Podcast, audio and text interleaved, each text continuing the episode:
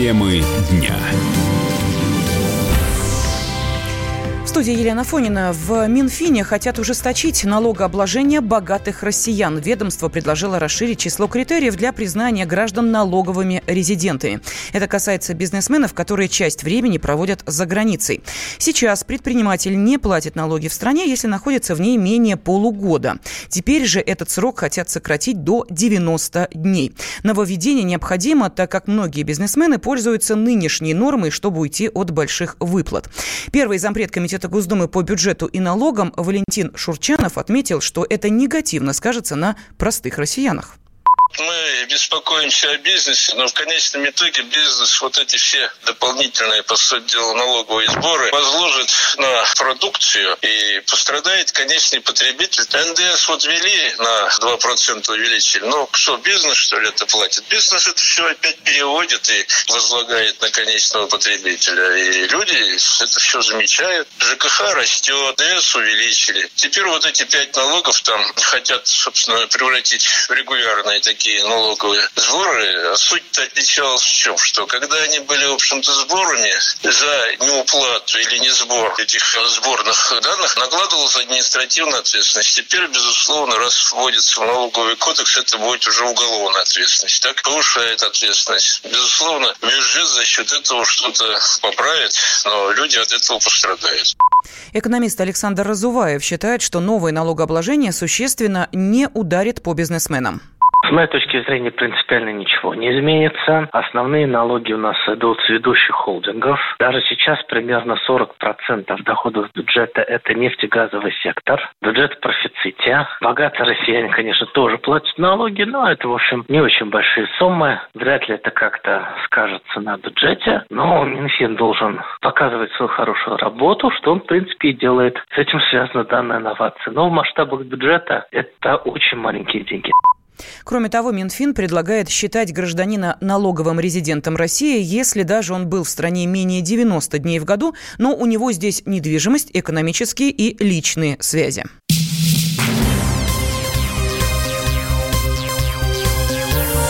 Темы дня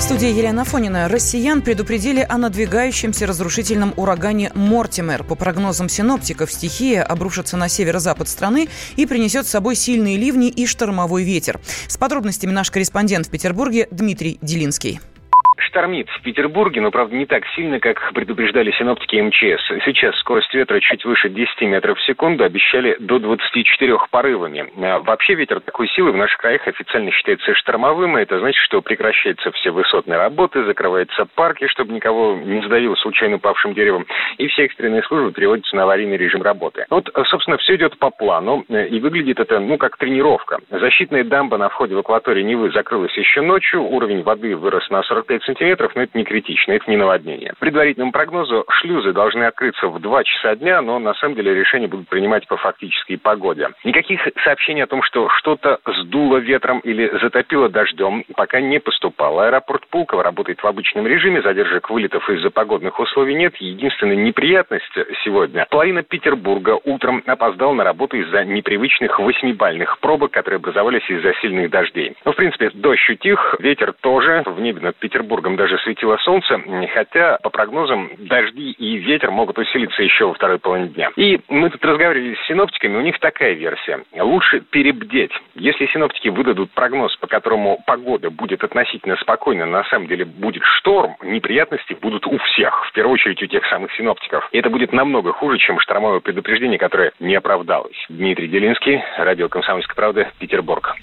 Ну а тем временем в Москве зафиксировано рекордно низкое давление. Ведущий специалист Центра погоды ФОБОС Евгений Тишковец рассказал, что таких показателей не было больше полувека.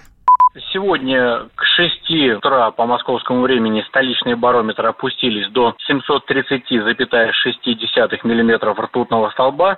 А, это на 18 единиц ниже климатической нормы. Ну и мало того, такое атмосферное давление – является самым низким для 1 октября. Пал предыдущий рекорд далекого 1954 года, когда метеорологи зафиксировали 733 миллиметра ртутного столба. Такой барический фон определяется глубокой ложбиной североатлантического циклона, которая в утренние часы пролегала как раз через центральную Россию. Но уже сейчас и ближе к вечеру, после прохождения холодного фронта, показания барометров начнут расти и к среде составят 740 миллиметров ртутного столба. Такие колебания давления, конечно же, негативно скажутся на самочувствии метеозависимых людей.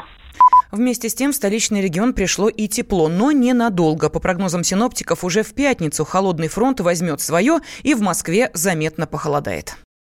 Можно уйти в большую политику, но большой спорт пойдет вместе с тобой. Чемпион мира в тяжелом весе.